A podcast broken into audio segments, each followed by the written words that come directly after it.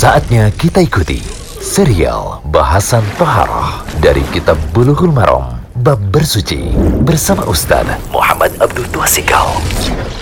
Alhamdulillah, salatu wassalamu ala rasulillah wa ala alihi wa sahbihi. Kali ini audio ke-34. Kita masih berada di pembahasan kitab Bulughul Maram, kitab Toharoh, lanjutan pembahasan pembatal wudhu. Kita lihat hadis ke-69 yang dibicarakan sini tentang hadis Ali bin Abi Thalib diceritakan tentang mazi di mana nanti kita simpulkan najisnya mazi mazi membatalkan wudhu dan bagaimana cara menyucikannya. Dari Ali bin Abi Thalib radhiyallahu anhu ia berkata kuntu rajulan madzaan fa amartul Miqdad bin Al-Aswad.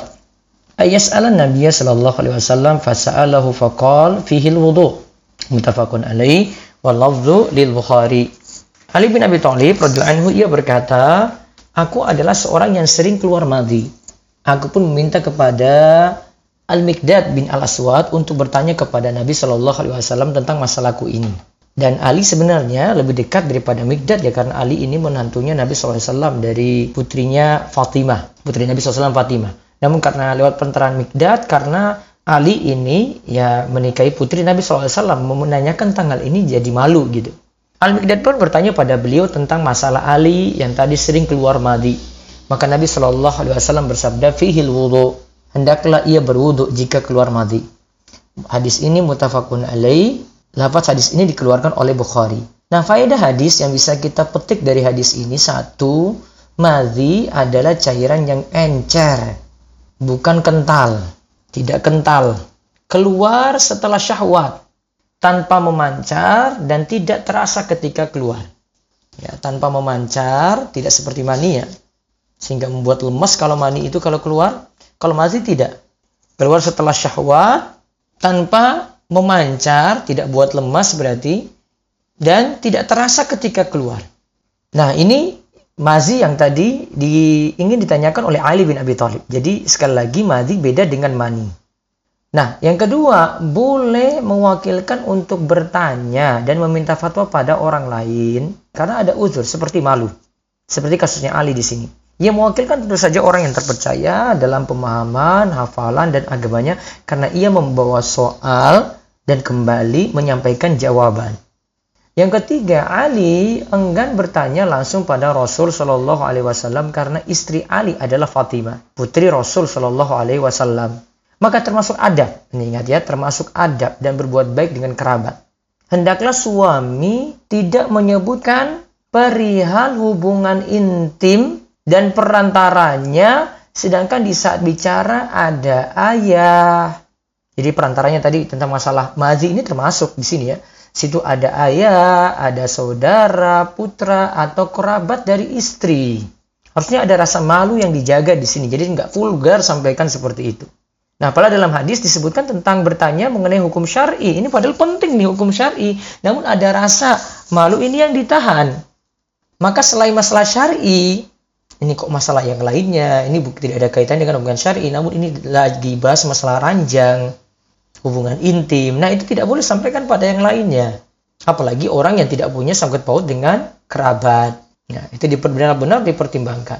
Kemudian yang keempat, mazi itu najis. Ingat, mazi itu najis karena Nabi Shallallahu Alaihi Wasallam memerintahkan untuk mencuci kemaluan yang terkena mazi. Lalu beliau memerintahkan untuk berwudu. Hukum najis mazi ini sama dengan hukum najis air kencing. Namun, mazi yang sedikit dimaafkan karena sulitnya untuk dihindari. Mazi yang sedikit ingat itu dimaafkan karena sulit untuk dihindari. Terus yang kelima, keluarnya mazi membatalkan wudhu. Namun tidak diperintahkan untuk mandi junub, cukup berwudhu saja. Ya, cukup berwudhu saja. Kemudian yang keenam, hendaklah mazi dihilangkan dengan air. Artinya dicuci. Ya, dihilangkan dengan air itu sebisa mungkin. Madi itu dihilangkan dengan air. Jadi di sini seperti layaknya kita istinja ya, tidak pakai batu dan yang lainnya. Ya, dan ini perlakuannya beda seperti kita itu kencing. Jadi hendaklah mazi itu dihilangkan dengan air seperti kita istinja, ya cebok. Ya, tidak dengan istijmar yaitu menghilangkan dengan batu. Terus yang ketujuh, mazi yang terkena pakaian, ada keringanan cukup diperciki saja. Walaupun ini ada khilaf ulama tentang masalah ini. Kalau mazhab jumhur itu mengatakan tidak sah kecuali dicuci.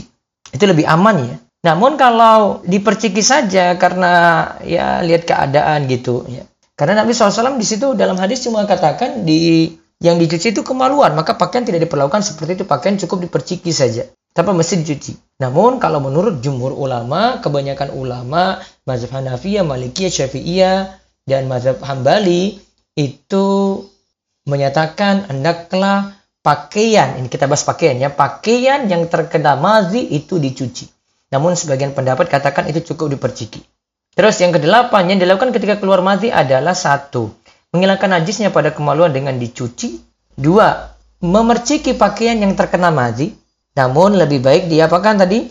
Pakaian tersebut dicuci. Sebagaimana pendapat kebanyakan ulama. Terus yang ketiga yang diperlakukan dengan mazi sini ketika mazi keluar adalah cukup berwudu tanpa mandi junub.